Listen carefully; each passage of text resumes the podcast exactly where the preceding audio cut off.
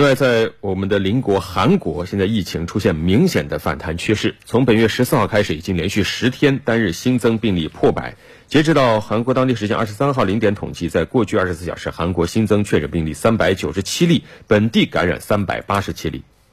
韩国首都圈的疫情持续恶化。根据韩国中央防疫对策本部的通报，截至八月二十二号中午统计，感染最为严重的首尔爱第一教会相关确诊病例已经有八百例了。另外呢，与光化门集会相关的确诊者也已经超过了一百个。截至二十三号零点，韩国首尔首都圈累计确诊病例数达到五千九百三十九个。与此同时，感染正在向韩国全境蔓延。据韩国防疫部门介绍，在二十多个设施内出现了。